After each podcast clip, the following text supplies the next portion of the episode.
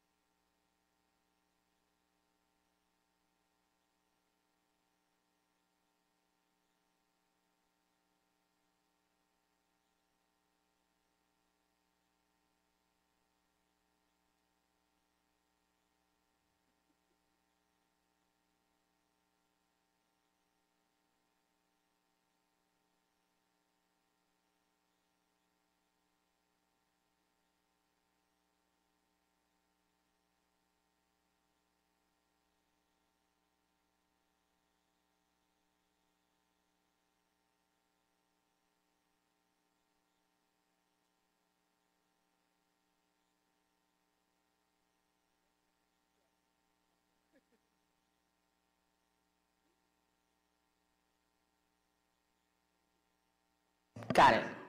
Mm, I didn't need, I wasn't ready for that. Thanks. All right. I am calling this meeting to order of the Civil Rights Board um, at 7:03.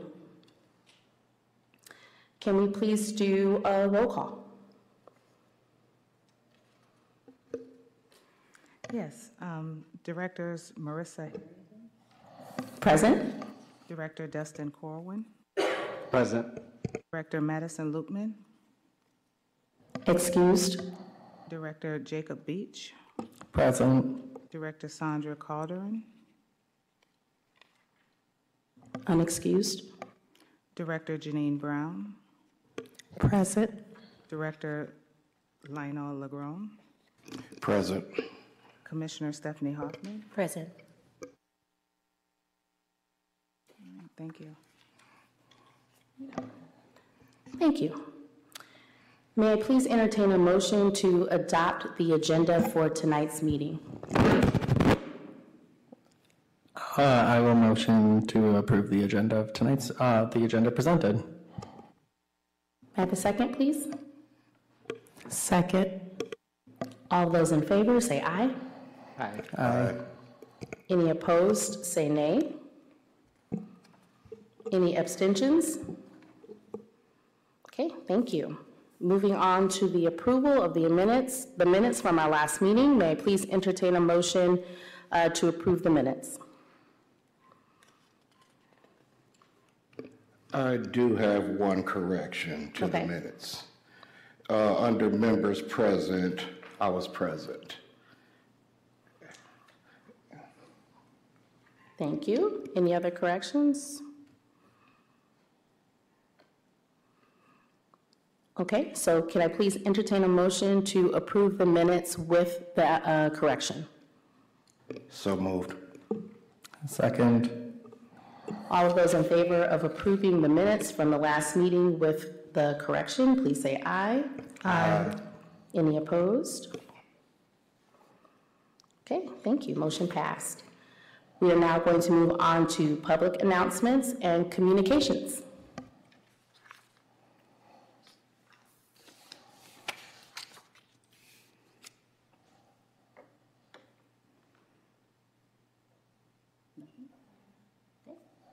Seeing that we have none, uh, we are going to move on to discussion and action items. Uh, The first item that we are going to discuss um, is just in general for the Civil Rights Board, um, planning what our future actions as a board can be, uh, what that can look like, um, and then we just need to determine um, what are the most important things that we want to prioritize. So um, I know that I have some ideas, but I would love to open the floor first um, in regards to um, just in general reading uh, the ordinance and the role of the board, especially as it was originally written for us. Um, Does anyone have any thoughts in general about this board um, and what you would like to see us do next?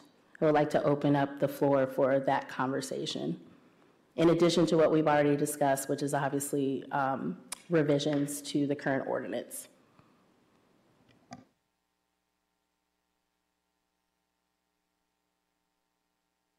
This is Director LeGrand. Uh, I'm wondering if we should consider uh, some sort of uh, listening sessions, some regular sessions where we listen to um, the concerns of the community. I've heard uh, lots of uh, complaints about pollution that have been affecting uh, black and brown neighborhoods here and other things, and I wonder if we should take an opportunity to uh, just hold a listening session once or twice a year.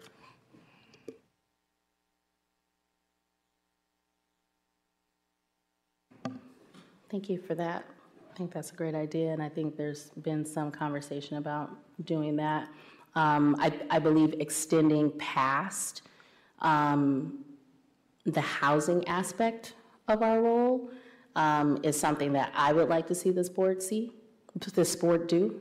So, any other thoughts? This is Director Brown, and I know I'm like MIA. Did we ever pin down the investigations or how that whole procedure and process worked out, that that, that got pinned all the way down? As far as having a really clear process that we and the community are aware of? There's a process. It is clear what the current process is. Um, I think this is a nice segue into one of my suggestions, is that we uh, revisit the process. Um, And, and we'll talk about this a little bit later um, under item D, but what are other boards and commissions that are similar to ours, um, even regionally? I just did a regional search. Um, What, what are they doing? What are they responsible for? Uh, How do they um, implement their ordinance? So I think there will be uh, some good discussion that we have a little bit later on the agenda, um, because I do feel like that needs to change.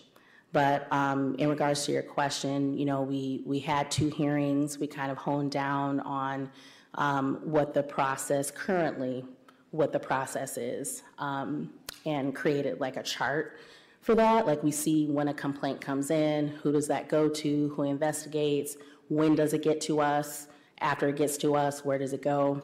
Um, so we do have that. But again, I, I feel like that's something that we need to revisit. This is Director Brown. There was one more thing, though, that I was also looking for. Being a, a civil rights board and working with the city, um, it kind of goes along with what you're saying, the listening sessions.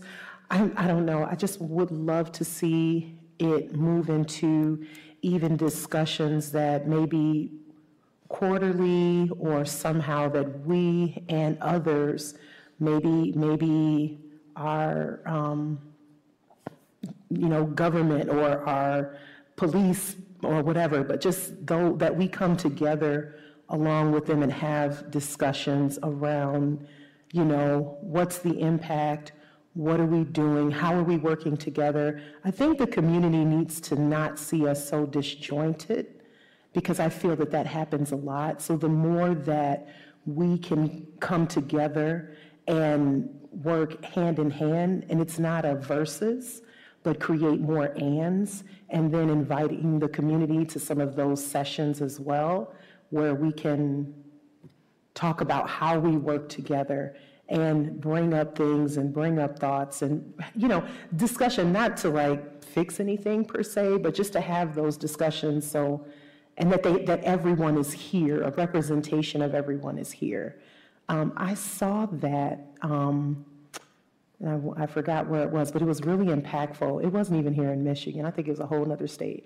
But that's what their civil rights board did quarterly, and they did it quarterly, where their police, the head of their police department, the head of our attorneys, their government, everybody came together, and it was just a representation. Um, so anyway, I, I thought that might be something to show the and, not the versus and how we come together as a whole community, because it takes everybody working together to address this, the things that we're pressed with currently.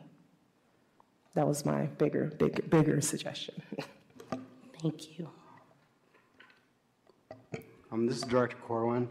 Uh, I would like to uh, get into um, figuring out some more of the consequences for the uh, those found to be in violation of this uh, policy, and moreover, uh, also look into a, an appeal process. So as of right now, it stops at the city manager, and uh, I I didn't know that that was how our government worked, to be honest. So if we could just look at those, I appreciate it.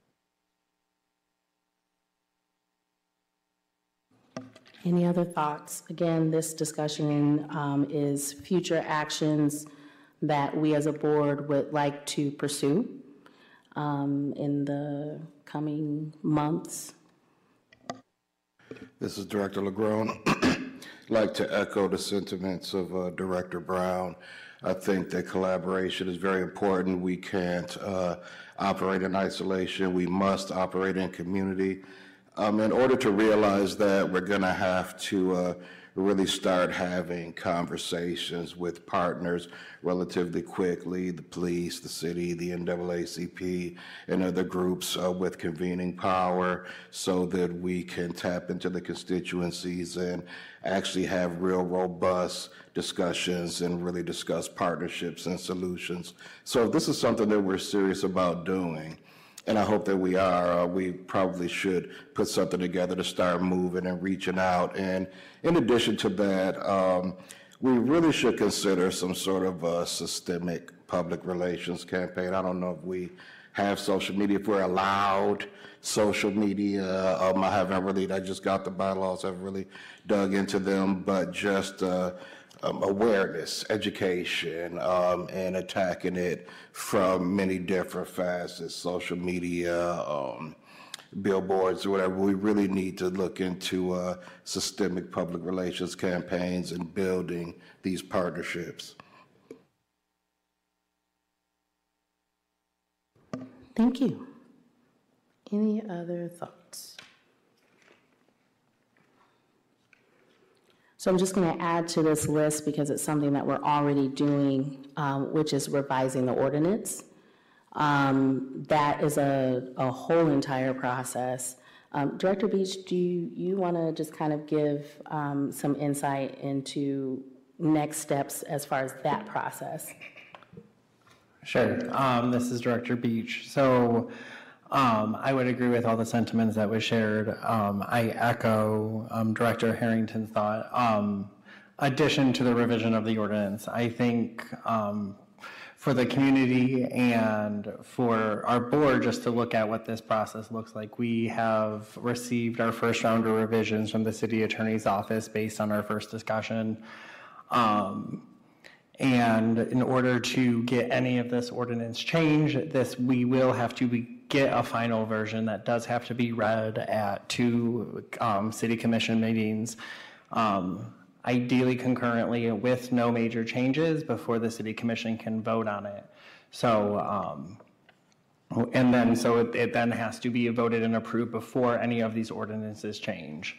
Um, I think with um, reading the ordinances, uh, with my, from my personal opinion, reading the ordinances, and then also beginning to review the material that Commissioner Hoffman provided to the board regarding where the ordinance began, um, that is quite a heavy lift for our um, for our board in a process, and I think it's really important we engage the community again, like we did around the first time, and um, now that we have a, us as a board in place, I really do see us, um, our role in making, seeing this process through and making sure um, we hold our partners accountable and we are, we have an ordinance that is actionable and stewarding through um, a process which frankly I think is going to be a long one, that it will involve politics and will, will involve personal opinions, but I do see um, the role of this board as wa- mar- walking along that path and making sure there's that follow through. But I did want to um, share that that is what the process will look like um, to get any ch- or any order changes to this ordinance. So right now, um, all of these discussions will be our recommendations until it's approved by the city commission. This is Director Brown. I have a question. Do we know when this is going to go before them with the revisions? Or what, or do we have a projected time frame when this will go before the commissioner for revision, or the, yeah, the commissioners for, revi- uh, for voting on the revision? Sorry. That is fully dependent on us as a board and how we do the work. Um, I do think it, we are, when we talk about um, item B, which I think we're naturally segueing into around the discussion of the current revisions, us talking about what it means as a board to make that happen, um, and putting some timelines and dream scenarios out into the community about to hold us accountable. Um, and frankly, it's going to take work and commitment on members of city staff as well as a board to um, do work in between our meetings and to communicate because at the pace we are currently working, it will not, we can't wait every other month to have one discussion and then another two months to have discussions on those one revisions. Um, so I would like us to see us having at least something to get community feedback within the first quarter, at least from my perspective. Um, But I do think this is going to be a process, and I want to make sure that if we are putting something forward as a board, we are, we can stand behind it and are putting together a product that we believe represents what our community wants and our community needs for this work. So I do think um, putting a timeline is important, um, but we have to do it right as well. So to further clarify, Director Brown, um, we as a board have to establish uh, exactly the revisions that we want. Um, And I think we are finding that is extending past uh, source of income, because that's how the conversation started. Um, So in order, because it is such a process, right? The city commission has to vote, um, vote on it twice or listen, listen to it, listen to it twice. Um, we have to have community listening sessions. Is a whole thing, right? So if we're, if we are going to be, uh, undertaking that, um, I would like to see this board just dissect this thing so that we're not having Attorney Jones um, just all over the place, right? So we want to, any, any revisions, anything we want to do, we need to do it now, okay? Uh, Before it even gets in front of the city commission. So um, as Director Beach just mentioned, this is a natural segue into item B on the agenda, um, which is the revisions that we have received so far. Um, So we will discuss those right now. And then um, let's discuss, um, A, if there's anything else that we want to add. And I'm, I'm hearing that there probably is, possibly based on some of the things that you brought up in the last agenda item.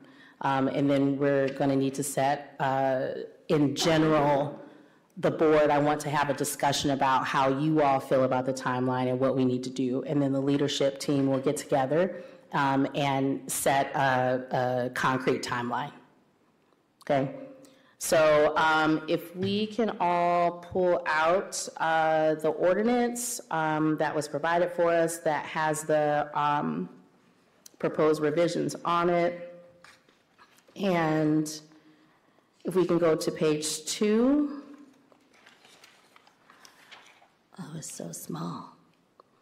Um, It looks like the only revision on page two, and you'll see this continued throughout the ordinance, is um, instead of uh, using the wording um, victim of domestic violence, we are changing the wording to survivor of domestic violence. So you see uh, the first revision of that type on page two. Yep. It says, top of it says, Chapter 18, uh, non-discrimination. That's the document I'm looking at. Mm-hmm. Yeah. Mm-hmm. You got it? This one. You got it? We, we got it. It's a Wednesday. All right, um, the next one, ooh, my eyes. Help me out. Where's, it, where's the next one? I think it might be the same type of revision. It's so small. So page 10 is where I have seen the next one, but I feel like there's a couple of the survivor um, of domestic violence references that I may have missed. Uh, Page 10, we uh, discussed this at the last meeting, but I just want to have everyone get their eyes on it, just to make sure um, that we are okay with the proposed revisions here, based on our discussion at the last meeting. Um, So we are uh, using the wording, "Any verifiable lawful source of money paid directly to an individual or family or indirectly on behalf of an individual or family, including but not limited to," and this is under source of income, uh, wages, salaries, or other monetary compensation from employment.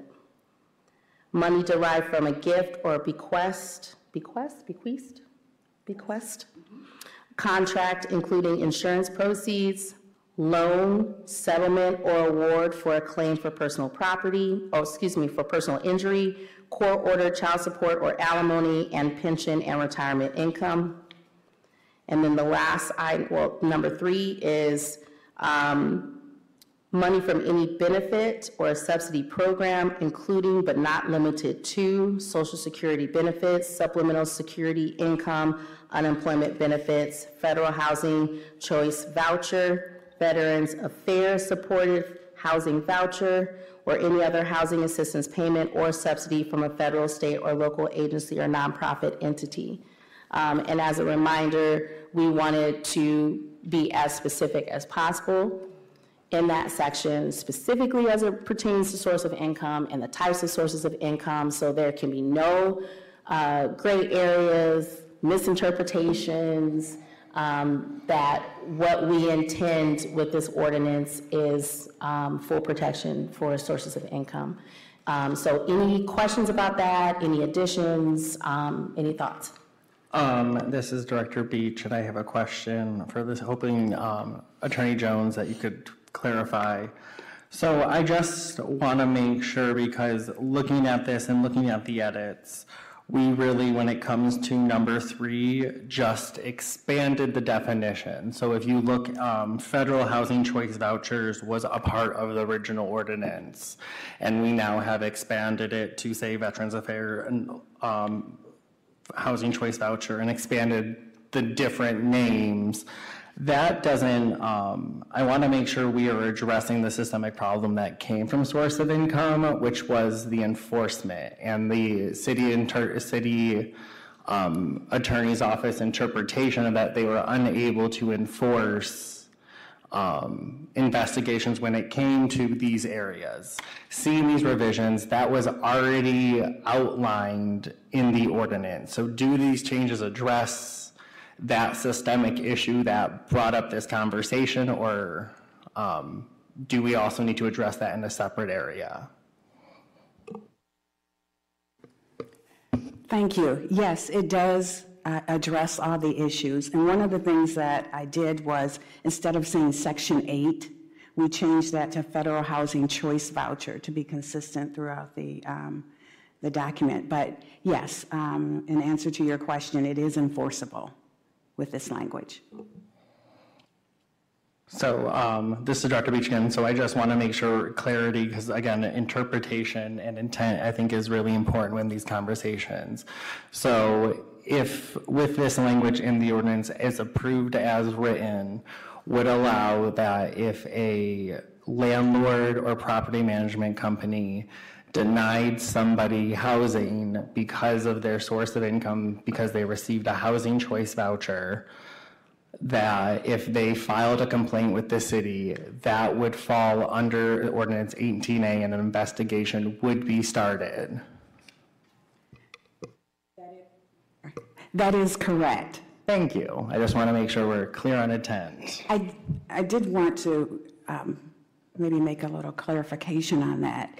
Uh, A landlord, yes, can accept the voucher, but there may be other financial stipulations that would uh, therefore disallow the, the occupancy. Yes, I just want to make sure that if, if they were denied solely for that, that income, that that would be an investigatable um, violation, unlike it is right now. Yes, we Thank will, you. we will um, investigate that. Thank you. Any other comments about that? Thank you so much. This is Commissioner Hoffman. So um, when the ordinance was brought to the city, at that time, we did not have a DEI department. So I would love to have the DEI department take a look to see if we're being inclusionary, because another thing that came about was um, persons with disabilities was not covered uh, in, in the ordinances. So I just wanted to, to make sure that DEI could take a look at everything and also vet it from your purview. I would like to add that um, we can go into a little bit more depth here later under regional com- comparison discussion if we'd like to, but um, I also saw a specific mention um, as it, as it pertains to, in the housing section, it's spelled out um, all, all of the different ways that that Human Rights Commission, which is what some of them are called, um, what the Human Rights Commission can do uh, when, when there's a violation. That was spelled out in the ordinance. Um, And again, we'll get to this in item C as well, um, the things that were removed. So um, I think there's just some stuff I feel like we need to put back in there. But any other comments about uh, the housing, um, excuse me, the voucher section or source of income section before we move on? Okay, moving on to page 11, I'm on Article 2. Item I.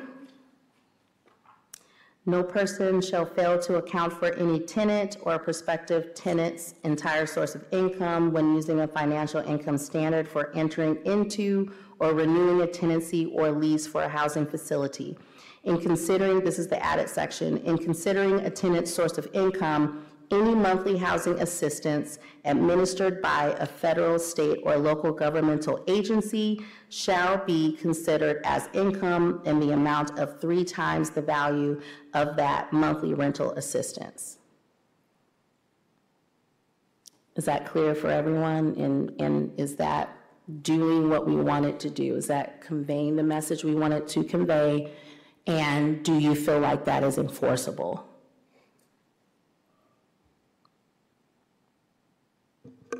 This is Director Calderon West. So um, I think that had come up before because we just didn't want there to be any misinterpretation on um, using the word treated as.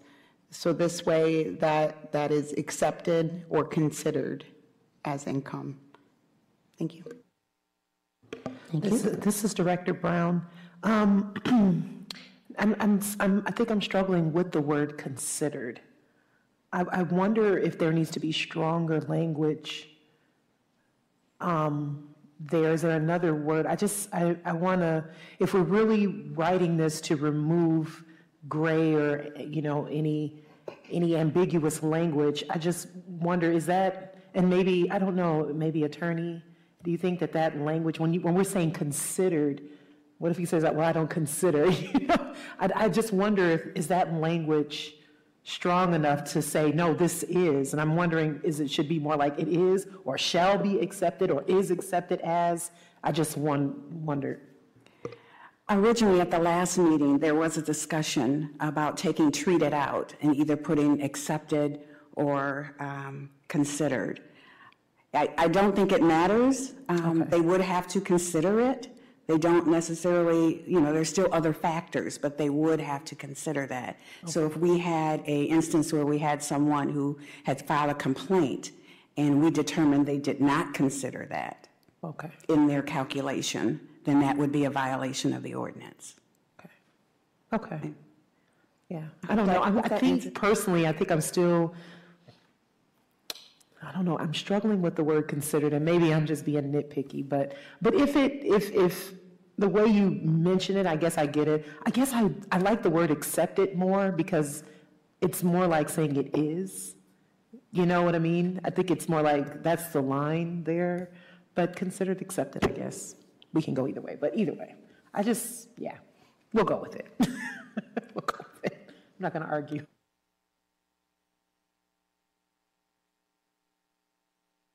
Do you have any other thoughts on, on that? Do we want to keep it as considered? Um, Is there anyone else that feels strongly that that word may not encompass like we thought it would? The word accepted, like you're going to accept this, it shall be accepted. Sorry. I, I think I like the word accepted only because it is, if, if, if you're, if the person is sitting there considering some, looking at someone's income and saying, okay, what should be in here? This should be in here, this should be in here, right? And it needs to be accepted, you need to accept that as income. Consider to me leaves, leaves opinionation, I don't know. It personally, it just sounds more like, well, I did kind of look at it, you know, but, and, or, or to someone, if I'm reading, and I'm like, well, I could consider it. It just, I don't know, it just leaves, but when you say, no, this shall be accepted as, then I'm like, oh, okay, that has to, and I just, it just kind of, to me, it clears any gray, I don't know. And, and maybe it's just semantics. I don't, I don't want to make a whole 50 minutes of it, but I just, if I'm, if I'm the, someone reading this, I would feel like I had some wiggle room. It feels wiggly. Okay, That's- do we have any other directors that want to, or Attorney Jones? I would just say the word shall means that they have to.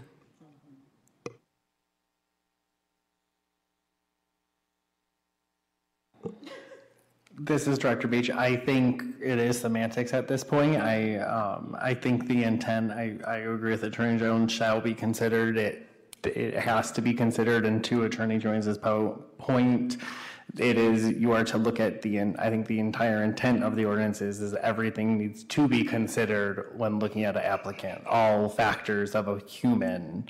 Um, I am personally fine with considered. I think the intent is there in the same. And I don't want us to get caught too much in words, I think, because there's a lot of words in this ordinance. And we have bigger things that I want to tackle. I did uh, just see in the very small font here on item H that we have uh, victim striked out in the uh, language, and we replaced that with survivor. So I just wanted to lift that up. Um, Item J, the landlord of a housing facility shall not refuse to rent a dwelling to a person being the prospective, because the prospective tenant uh, will provide the rental payment in whole or in part through a housing choice voucher or any other source of income as used in this section. Housing choice voucher means the monetary assistance provided either directly or through a tenant to an owner or landlord of a housing facility pursuant to Section 8 of the United States Housing Act of 1937 as amended. Um, What we struck out here at the end is a landlord may not require an an individual who receives housing assistance of dedicated rent via voucher or any other housing subsidies to earn any more than what is needed to pay for utilities as a requirement for tenancy. This is Director LeGrand. Uh, This question, I think, is for Attorney Jones. Should that definition be included in definitions rather than in the body of the document? The definition for housing choice voucher? It can be if, if you'd like Okay. to, to add that. Thank you. This is Director Beach. I would, I think that would make sense. I think making it as consistent and easy to read and not, um, would be, I would move it to the definition section. Okay, any other thoughts or comments about that item? Okay, hearing none, we're moving to page 14. I, item E. This is added language in this item. So, in the rental of housing facilities in a building which contains dwelling units for not more than two families living independently of each other, if the owner of the building or a member of the owner's immediate family, immediate was added, resides in one of the dwelling units, or to the rental of a room or rooms in a single-family dwelling by an individual if the lesser or a member of the lesser's immediate family added again resides in the dwelling. This is also added language. As used in this section, immediate family means a spouse, parent, child, or sibling. This is Director Brown. I, I think we should go back to the consistency. That's a definition. Adding that to the definitions page, just, if, if, yeah, I mean, if we're keeping it consistent that way. And, and removing it. Okay, so removing the definition, adding it, okay, in the beginning, at definitions, okay. All right, next item is F.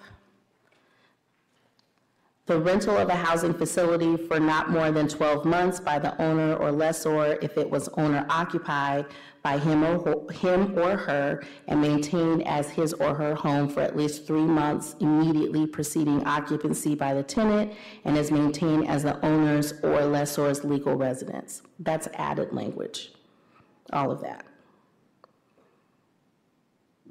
This is Director Brown. Um, When we're using, and and so now my DE and I is peaking, when we're using his or her, I think we need to include, be inclusive of all the pronouns. We need to include the they or them as well, just wanting to be thoughtful.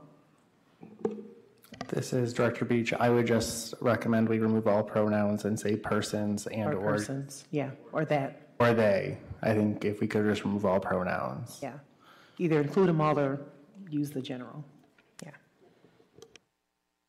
I had the same thought. Anything else?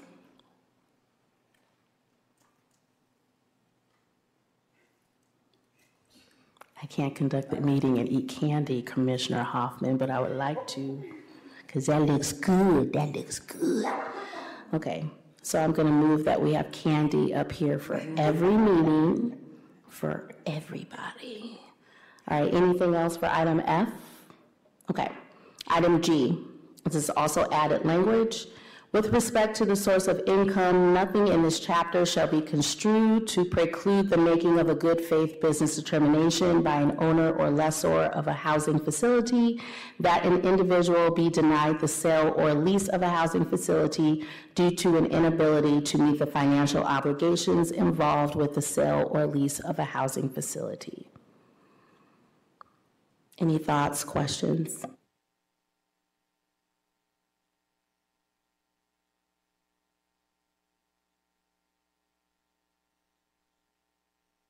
Okay, moving on. Oh, sorry. This is Director LeGrand. I'm sorry, I was still processing that. Um, So we're talking here about a legitimate business, non-discriminatory reason. I guess my question here is, is the inability to meet financial obligations the only legitimate business, non-discriminatory reason for which one would be exempt? Um, in other words, do we have um, provisions against certain uh, criminal activity that would then uh, lead the landlord exempt? And it may or may not be relevant, but I was processing it and I wanted to get that out of my head before we moved on. So, do we have any thoughts on that, or are we limited to finan- the financial piece? Can you clarify that question a little bit for me, please? Uh, sure, I'll try. So, so with respect to source of income, nothing in this chapter shall be construed to preclude the making of good faith business determination by an owner lessor of a housing facility that an individual be denied the sale or lease of a housing facility due to an inability to meet the financial obligations involved with the sale or lease of a housing facility. So, if we were to, and I'm just speaking this while I'm thinking about it, if we struck this piece to say, with respect to source of income, and just said, nothing in this chapter shall be construed to preclude the making of a good faith business determination by the owner or lessor of a housing facility that an individual be denied sale or lease of housing facility due to whatever other reasons besides legitimate financial.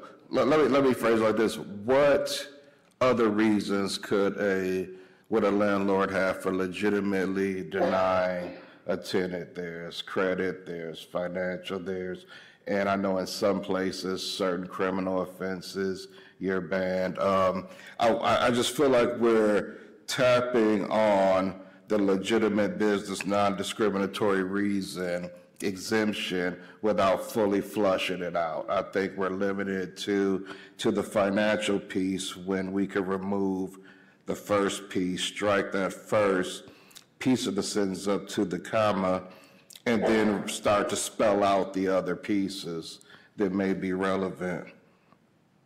Thank you for that clarification. Sure. Attorney Jones, do you have any thoughts about that? I do understand what you're saying. That paragraph was um, created basically with source of income in mind and the financial, um, but I see what you're saying regarding expanding it to possibly there are some criminal violations that would exempt someone from uh, renting a, a property. So um, I can look into expanding that if that, if the board so chooses, and bringing back perhaps um, proposed language. Yes, yes, please. Thank you, Director LeBron. Thank you, thank you. Okay. That, those are the only revisions that we have currently. And um, we've just provided some more. Um, I think this is a good time uh, to now discuss the original ordinance and items, and that's item C in our agenda, because I'd like for us to review what was taken out and then assess if there's anything we want to put back in. Okay? So your document says at the top, chapter 18, uh, it has community relations on it, but it's, uh, there's a strike through it, and it says draft. Does everyone have that document in front of them? Okay. Director Beach? Okay. Thank you. Okay, so I think it may take us quite a bit of time. I don't think we need to go through, I'm hoping that you all were able to, to look at this prior to this meeting. Um, So I would like to just open the floor for discussion for things that you've seen in this draft that you think that we should still have in our current ordinance.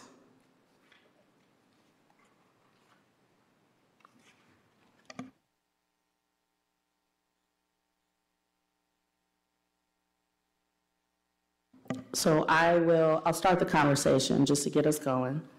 Um, If you go to page two.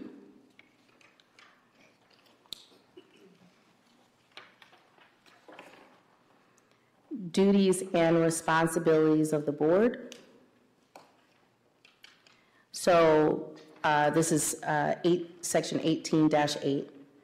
Um, The first thing that jumped out to me when reviewing this previous ordinance, which was a part of the process at the very beginning and was submitted, is this correct, Commissioner Hoffman, was submitted to the commission for vote, this draft was? Or this, this was the draft and then what ended up going before the commission was what we have now? Correct. Gotcha, thank you.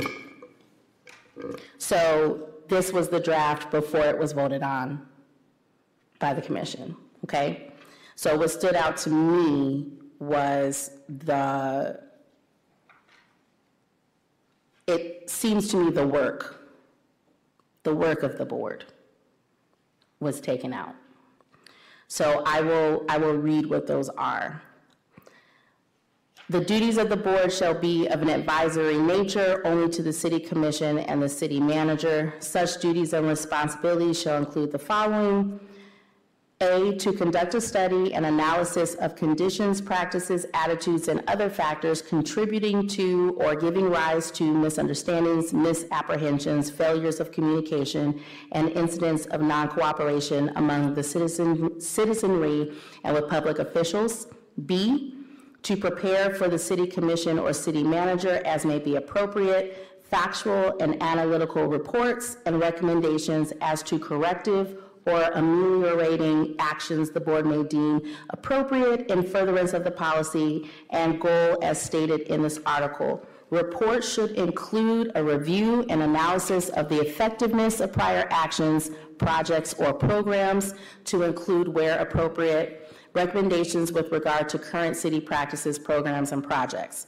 Report should include a review and analysis of the effectiveness of prior actions, projects, or programs to include, where appropriate, recommendations with regard to current city practices, programs, and projects. I think I repeated that.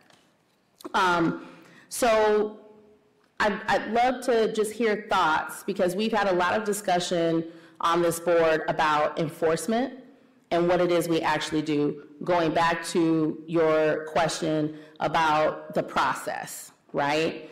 Um, so from the very beginning, this, not this current board, um, but the, the inaugural board had some challenges with understanding what our role is because as it is laid out in the current version of the ordinance, it is not clear what we do and what the process is. Because in, in, in effect, you know, we don't really do anything except read except listen to, to hearings. That's all we do. And this version of it had us doing much more than that. So I, I just love to hear your thoughts on that, everyone. This is Director LeGrone. Uh, I agree with you here. Um, 18-8 duties and responsibilities of the board.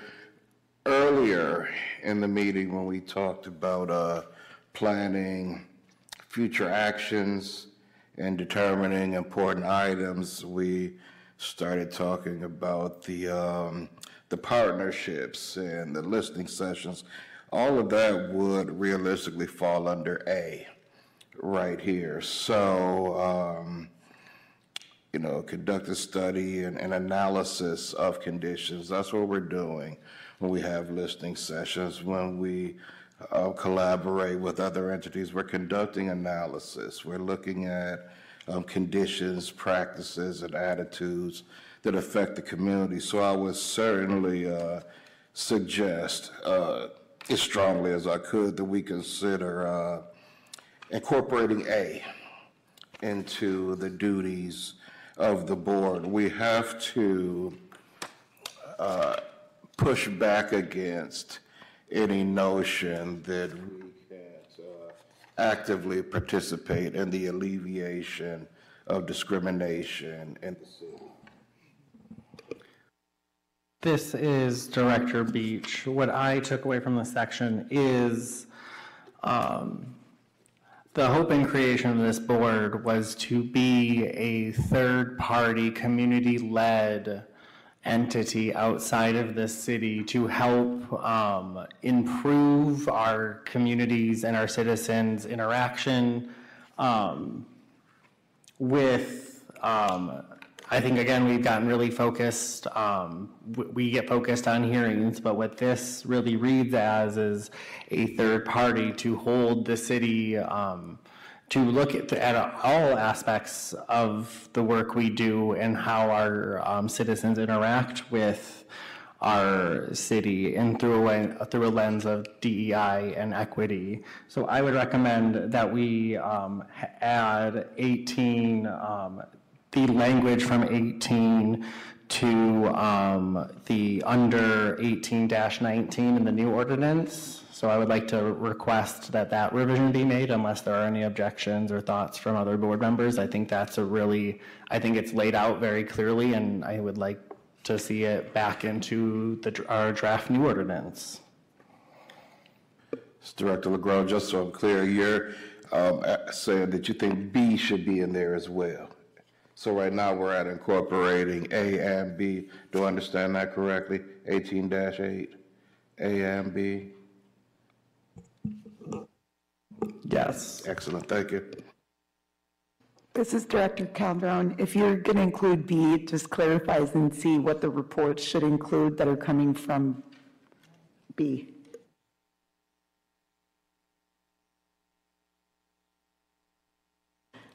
I also want to lift up, um, so again, this is a draft, so there is proposed language also under the items that were, um, had the strike-throughs. So if you keep reading after item C, this was uh, proposed language. um, A is actually still in, is in our chapter right now. B talks about enforcement. Um, and then you see C in this, in this iteration. And then D and E. Do you all see that? So I, I would propose that everything that's in this current draft as A through E is included in our current section eighteen eighteen. Or, no, nineteen, sorry. Uh, This is Director LeGrand. Um, The issue that I have with that is, and I think maybe we'll get to this uh, regional comparison discussion, I think there should be a clear separation of roles between the investigative arm and the hearing arm.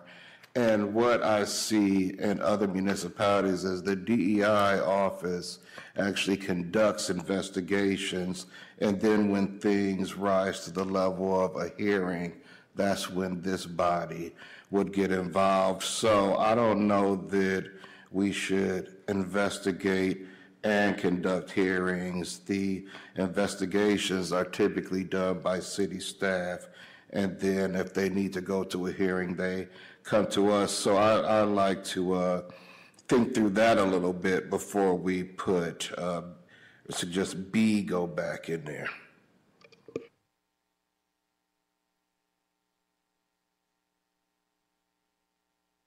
This is Director Brown. I fully agree with you. I, one of the things that I struggled um, early on is that I think the problem, I think why even investigations showed up, because we didn't even know who was investigating and who was doing what. So we were really in the dark about the whole process. So just to bring you on, and it was really, really frustrating because it just seems like for a whole year we're staring at this ordinance and we're not even hearing. So we're not even doing that part. So we don't know what's going on with investigations, and because we don't know that, we don't know what we're supposed to be hearing and haven't heard anything. So I think this is why, I, I think a lot of language got put in here. I think, I do agree with you, as we move forward, I do think that we need to have clear lines of understanding. I think that will also help us with process and understanding. So if DE and I and city staff are doing investigations, great.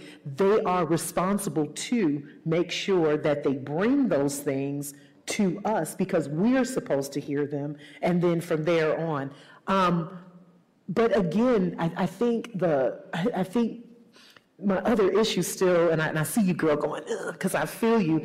The other issue is, is that we don't even know what, what those investigations look like. So without having a whole lot of information, I don't want to hear something without knowing that certain things should have happened in that investigation, right? So, you know, a judge, if he's, I'm not calling us judges, but when a judge is hearing something, he has a good idea of what were the policies and what should have happened and what, what information should be before him so that they could hear it appropriately. So I, I think it, there's just got to be some clarity and some understanding, but I do agree with the line because being that we are a community, a, a board of community members, we cannot do it all. But I do think that we do need to understand what those investigations look like, what's supposed to take place, so that when the hearing comes and we have data in front of us, we know we have everything or something's missing or something's amiss, so that we can make appropriate decisions and recommendations, whatever our outcomes are. So, so I agree with that, but I just wanted to let you know, I think that's why it went in there, because everything was so up in the air. And this is why I think really pinning down and getting those, those, the understanding of those boundaries and the process in those boundaries will really help us to be effective. But right now, that's where I struggle. I'm struggling with effectiveness because the process is not clear. And what's the accountability around that process? That part too. So, thank you.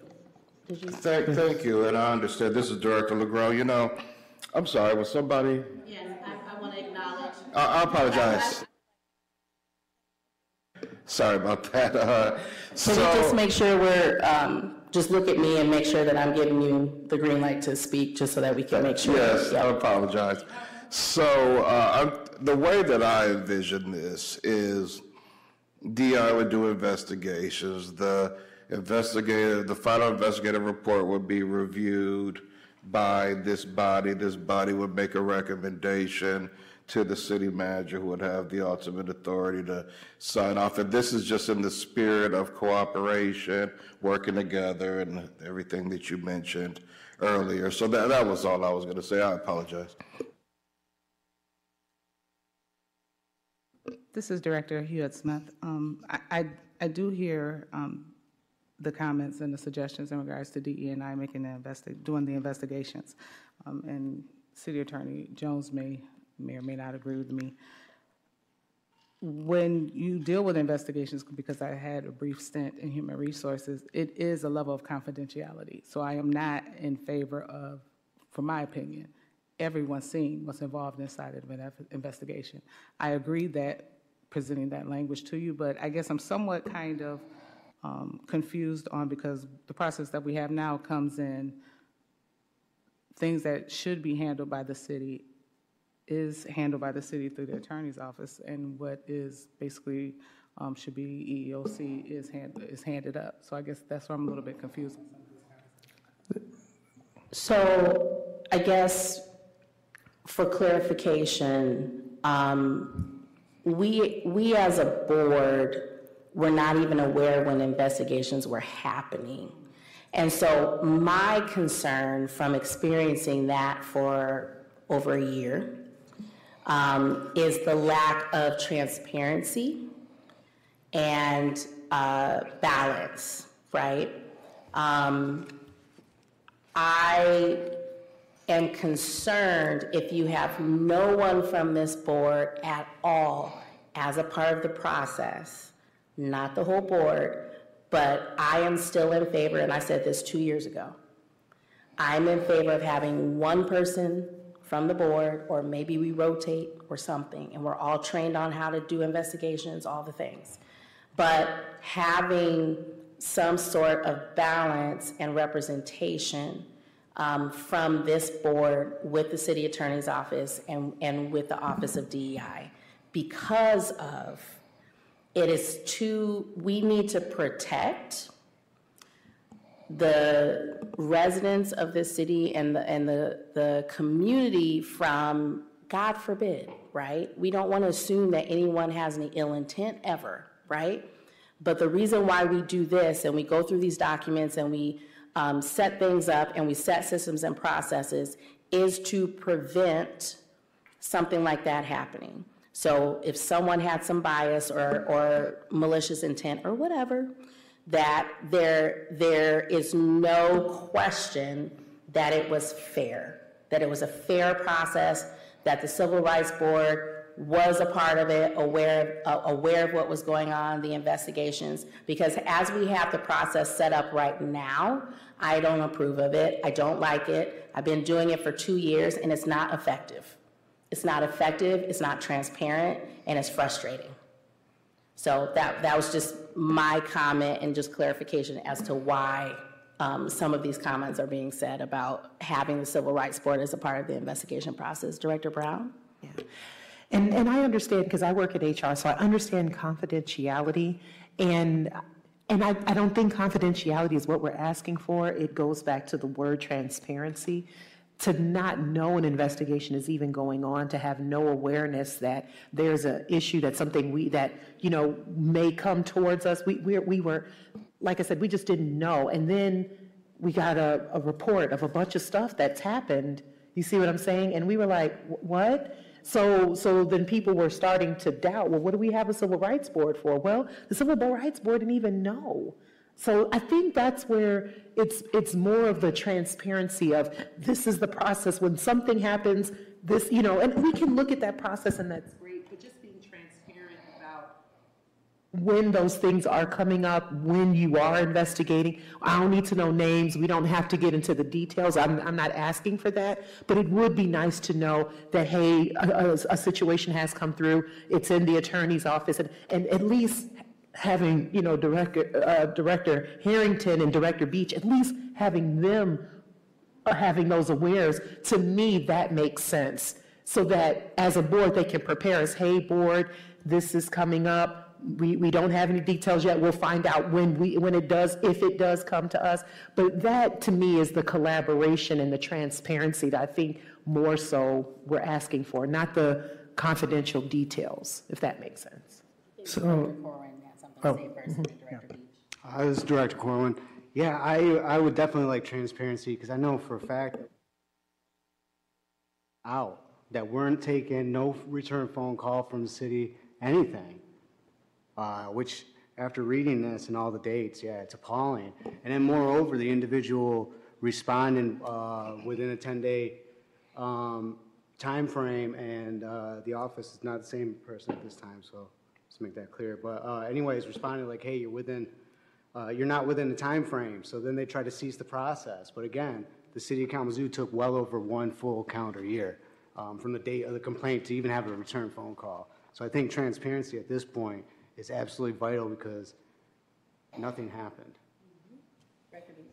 Um, this is Director Beach. I, um, I want to make sure we're staying, um, on topic because I'll be, we've had this conversation, um, for, I would say, probably the past three to four meetings about, um, the missteps that we have had in our first two years. Um, I think we have acknowledged that the city staff, we ha- we have new people up on, um, up in part of our board, and I will say, we, the transparency that I will, um, and I'll, we now have a leader, we've now started a having a leadership team, uh, meeting with Director Harrington, myself, with, um, city staff, which, um, and have been getting regular reports. So I do want to acknowledge that there has been pro- progress, and I want to make sure we um, aren't diving into the nitty gritty of the investigation process yet, because um, I will say my um, per, my perspective is I don't think there is consensus or full understanding up here of what that process actually looks like.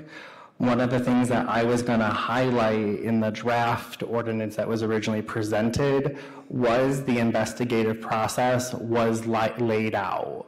What I would, um, I would recommend as a starting point is to ask that that process is laid out in our draft ordinance.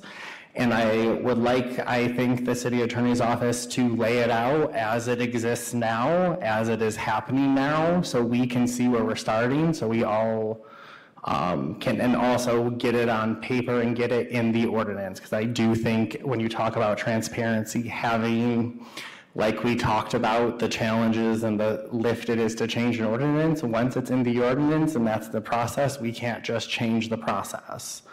Um, in regards to duties of the board, I will say with um, what I do think is lost, looking at the recommendations, um, are to the when you look at a the giving rise to misunderstandings, misapprehensions, failures in communications of incidents of non non-cooperation among citizenry and public officials. I think in the draft language that, um, and I think that piece is lost. And I think we have to acknowledge our city has had some missteps of misinformation and how situations were handled. And I think the intent of this language is to have a third party to help address that. And I think that is lost. So I would like to see some version of that language. I would, um, at least under that duties, um, if we're talking about moving A, B, C, and D, I just think that is lost, that piece.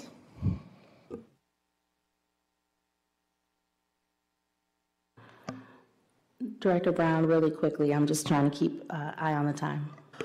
Real quick, well, if the investigative process, I'm just saying, if we do consider putting that in the draft, then I do not see the need to put that in under our responsibilities, right? So if it's going to be laid out, that's where I think, like I said, we put in the line, we're here to do the hearings. If the investigative process is laid out, then that, and who is responsible for that is laid out in the ordinance. And I, I do believe that any investigative, anything needs to be removed from the duties of the board, if that makes sense.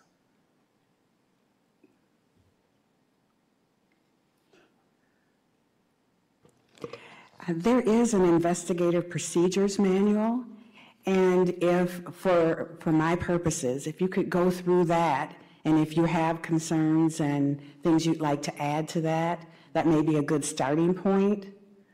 Um, And if anyone doesn't have a copy, we can obviously make that available.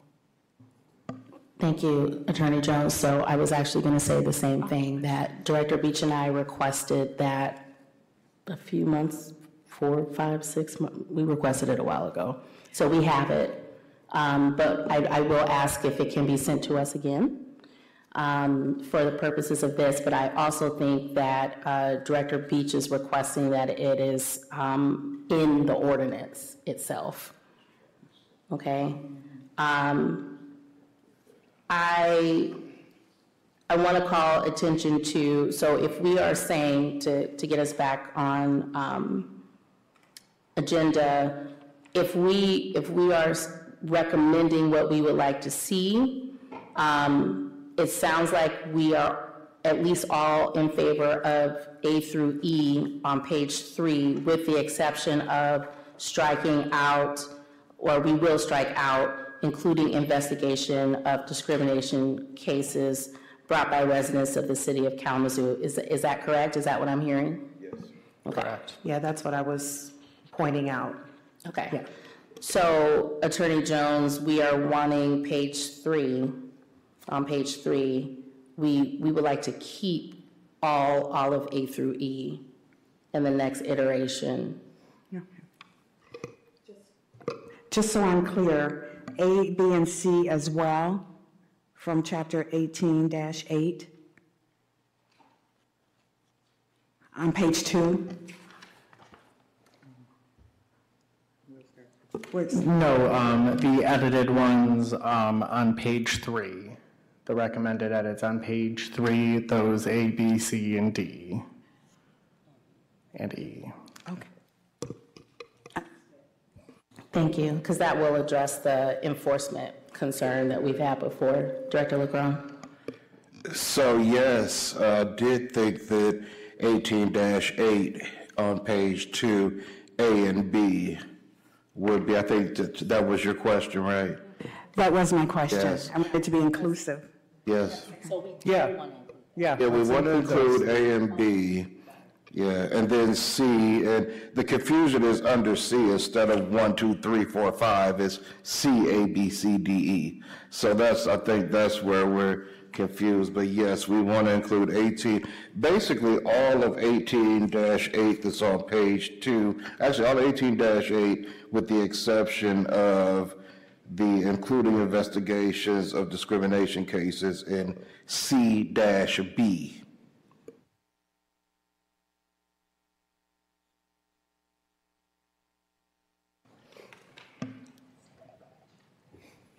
So, um, just to point out, the suggestions under, on page three, that's something totally different. So the, uh, the things that you see striked out, they re, redid it, they reworked it, and that's what gave us A, B, C, D, E on page three. So if you look at the new proposed C, that is supposed to be inclusive of what was struck out as A, B, and C on the previous pages. So that language, that language is in, in, in there. So I would just recommend, I think, carrying over the original A. I don't, I don't, I would not say, I don't think the original A under duties and responsibilities of the board is reflective in the new um, list, so I would recommend that we keep A and then the A, B, C, D, and E. People follow what I'm saying? I do, yes. Thank That is what my recommendation would be. Okay, moving on. Um, on page four, 18-9 is actually talking about the, the complaint process. Um, and if you look at the bottom of the page, this is under item B, number two.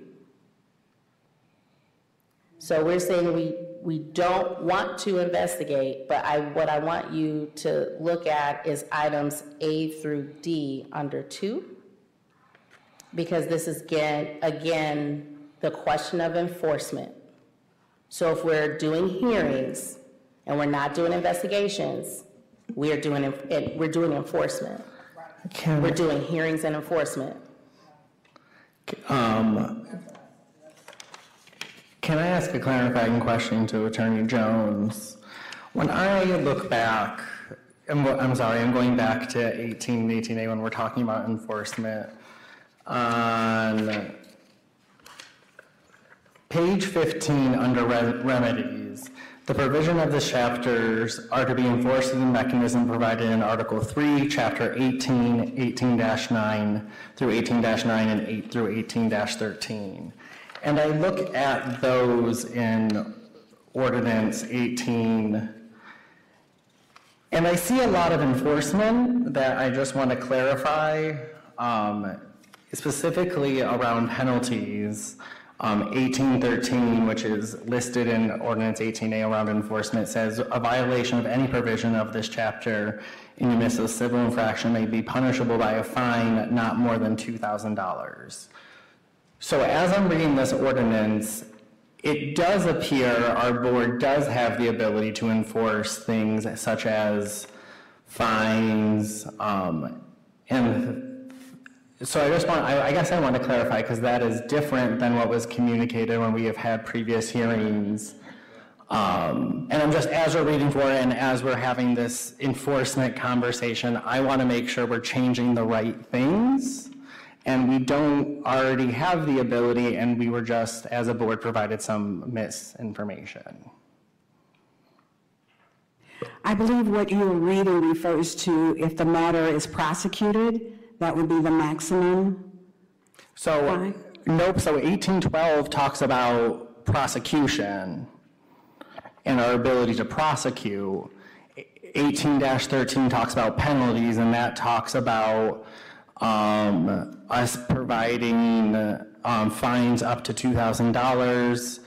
It may include reinstatement of payment, lost wages, hiring, promotion, sales, exchange, leases, or subleases of real property. Each day upon a violation occurs shall constitute a separate new violation. So it does seem to be separate than prosecution. It should not be. The board doesn't have the authority to impose a fine. So I would recommend that we look at that then, because, um, and I think this does go into regional discussions that other boards do. Let's just go ahead and move on in the agenda. Well, I think we- I wanna No, no, make we sure-. Go ahead. Um, I want to make sure we get through the old revisions, the previous one to get through that. I, I want to make sure to check with the board. But so, just to clarify, ordinance 18A is, that or 18 is then incorrect. I'm just, I'm just trying to understand what I'm looking at. If it provides you the inference that the board can impose a fine, then it would be incorrect. Thank you. Sorry to derail. Um, So we, that, I guess that correction needs to be made in the current ordinance, because that's what the language is, and it does, it does infer that right now. Um, Can we include what we, what I was uh, lifting up on page four of the, the previous ordinance in the draft? 2C? I have seen, I think we're just bouncing back and forth between agenda items, but I have seen um, examples of other uh, civil rights boards or human rights commissions that do mediation. That is something that we can do as well, is mediation. And I- I'd like to propose that we add that in, in as uh, an enforcement tool.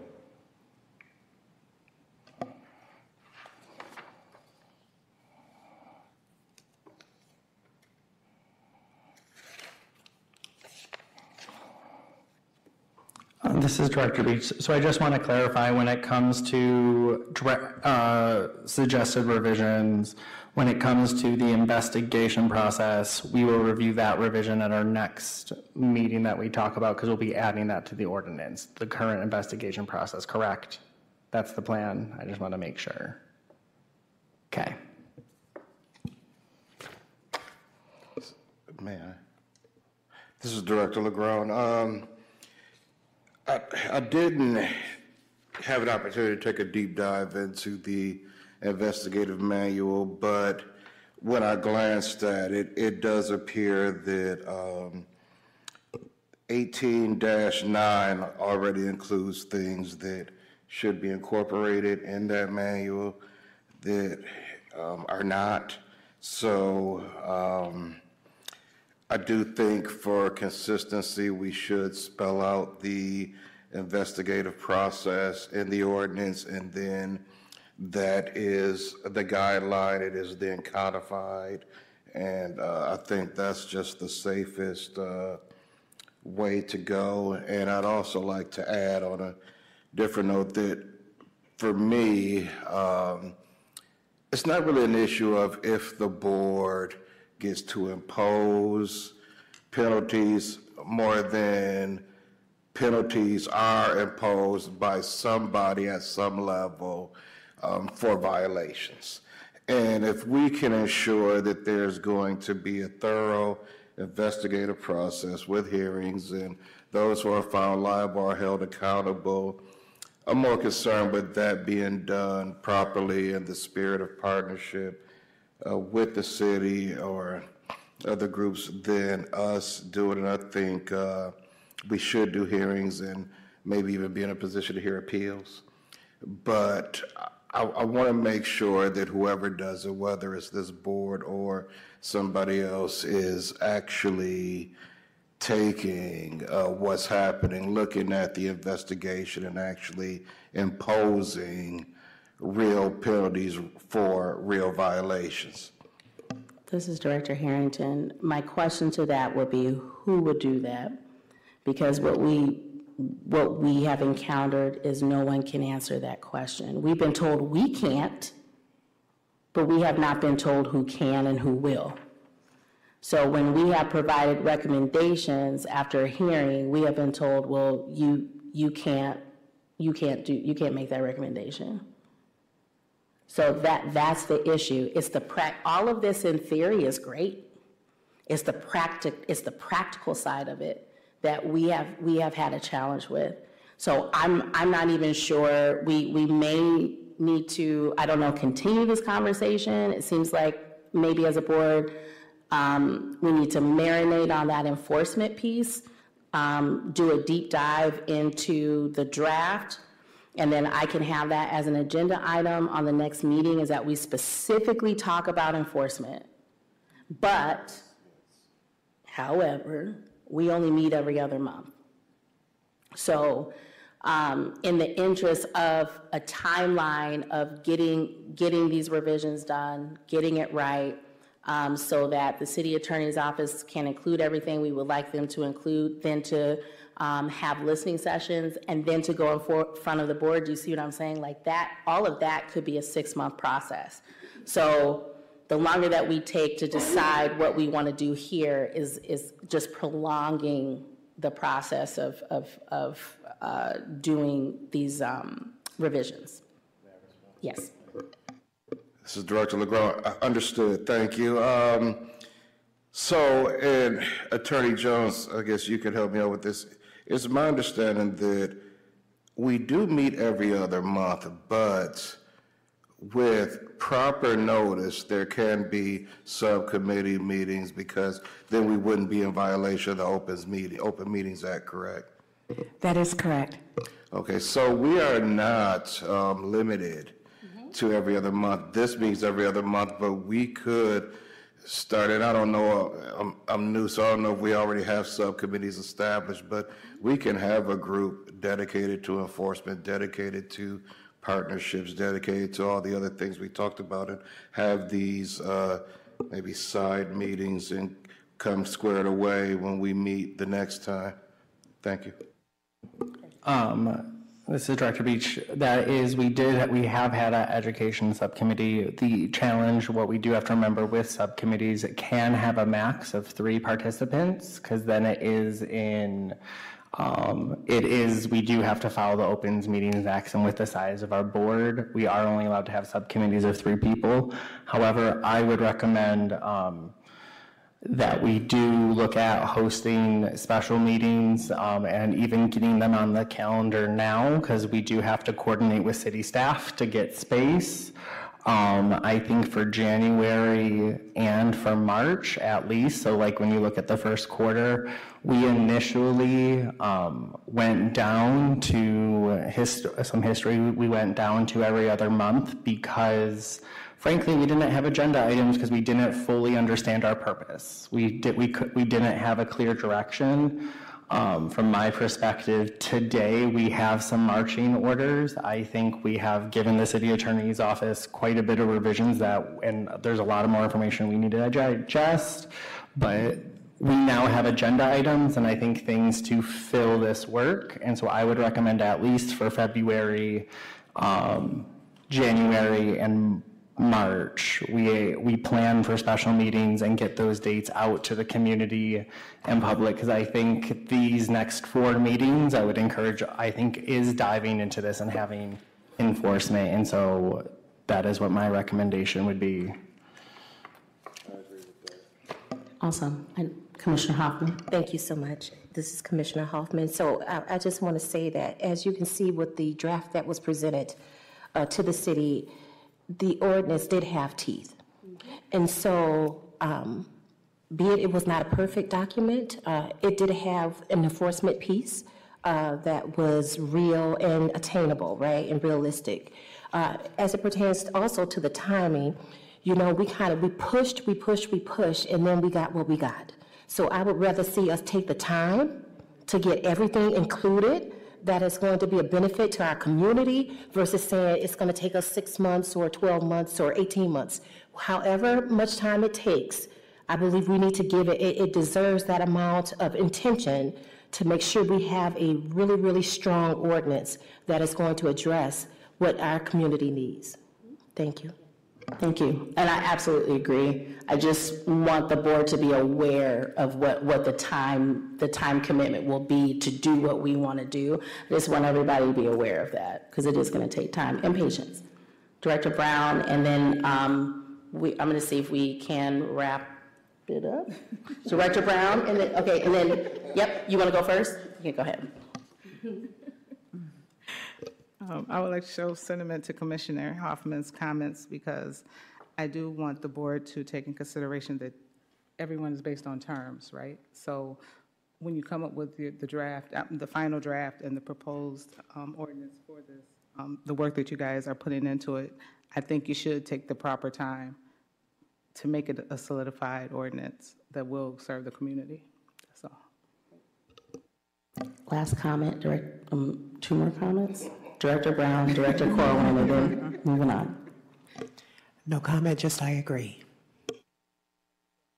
Uh, This is Director Corwin. I just want to go on record and say uh, that I've talked to to some of the local attorneys, and they uh, are confused on how do you, uh, does the citizen, if the citizen is found to have the violation occurred uh, towards them, um, can we lay out the ramifications, like uh, citizen is allowed to sue, all right? Because the attorneys are like, hey, it's not in here, so we don't really know what to do. So I'm, I would like to advocate that we get on that as soon as possible as well. Awesome, thank you. Um, So I think it is a great idea um, to assume that we are going to meet next month, um, as well as February, February and March. We will continue these conversations. Um, I think we did kind of already touch on the regional conversation, but again, um, this may be just a continuing, a continuing of what we were, we were talking about tonight. So are there any final comments about regional discussion or the previous uh, draft of the ordinance?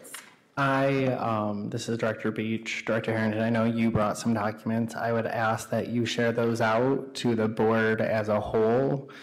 Um, and I think we have homework as board members to those that information about regional th- the regional what is other communities are doing to ask critical questions about why can't we and i think um, really still digging into when we get these revisions really digging into oh am i done oh we're back um, so if you i just would make the request that you send those out to the board thank you They will be links, but yes, I will do that.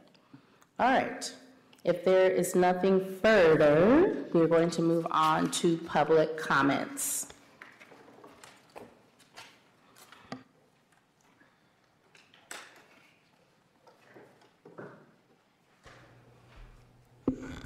Good evening, I'm Toby Hannah Davies from Isaac Housing Task Force, and I just want to say thank you. I appreciate so much the, your thoughtfulness and the expertise that you bring to really getting a strong enforceable ordinance. Thank you for your work.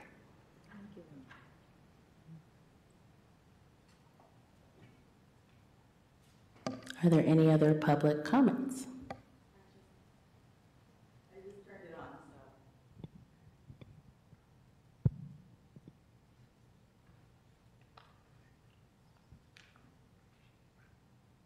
Looks like we have no phone call-ins. Thank you. Uh, Do we have any final board member comments? We had a very great discussion tonight. I don't think, anybody else have anything they want to add? Director Calderon? Hi, it's so Director Calderon. I just wanted to ask if for the subcommittee meetings that we're planning on having for January and March, if we are going to continue with the same schedule, um, for instance of Wednesday evenings. Um, I would ask, that is determinant on availability, and so if the city, if you're, if the city staff could get us those dates that this is available for those special meetings as soon as possible, that'd be appreciated. So probably not the exact time, time and date. Thank you. Um, This is Director Hewitt Smith. Most definitely, we will reach out to all of you, um, and hopefully we get a quick response from everyone with availabilities, and we can all try to um, come up with a determination of what's going to work best for everyone's schedule. Thank you. This is Director Harrington. Um, I heard we were going to have special meetings of the board and committee meetings. That's what I heard. So the special meetings will be for us um, at a time that we are all available uh, to further dig into this work. I also heard that uh, we should probably start convening committees um, or reconvening the education committee and maybe convening an investigation committee. Um, so appropriate way to do that is through email, but everyone respond individually if they're interested in being a part of one of the committees. Is that correct, the correct process? Yes, they would communicate with, with you.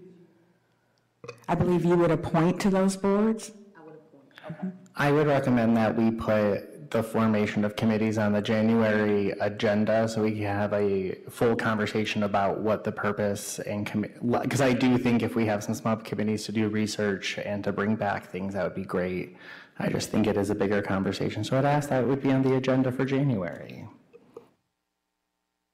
Got it, thank you. Director Brown? Hi, everyone. Director Brown. Um, one thing that I just wanted to throw out at everyone, um, I know that we're going to be looking at different dates. I just want to let the board know, so my job, and the reason I'm bringing this up is because this is why I was MIA last time. I work out of town. And so I try to keep the first Wednesday available, but I work out of town and my job makes me go all over the United States. And I'll, I'm gone for a week. The beginning of next year is going to be super rough for me. So I may, if we have special meetings, I may end up missing them. The other thing is, I have to tell you guys that I do have a religious obligation on Friday nights that I cannot meet after sunset. I am a Seventh day Adventist, so I, though that's Sabbath for me. So, kind of if anybody knows about Jewish, we follow the same thing. So, I just want to let you know that I would not show up on a Friday night because of religious obligation. So, hopefully that's okay. But I did didn't want anybody to think that I was MIA because I was trying to be. My job does call me to. I don't work in town all the time. I try to tell my job, please don't send me out because I have this responsibility that I, I really am passionate about. But just wanted to put that out there when we are thinking about dates. I know I'm just one person. I'm not saying just think about me, but I did wanted to at least address that before the board and be open and transparent with what I've got going on. So hopefully that's okay with everyone, but just wanted to let you know. I'm always willing to do virtual, but I get it. Thank you. Thank you, Director Brown. Any further comments? So Director LeGrone, uh, this board does not discriminate on the basis of religion. So you're good. um, and, you know, I, I do agree. I do agree with um, Director Beach. We should put it on the agenda for January, the committees, and take it from there. Thank you. If there's nothing further, I'm going to adjourn this meeting at 8:32. Thank you, everyone.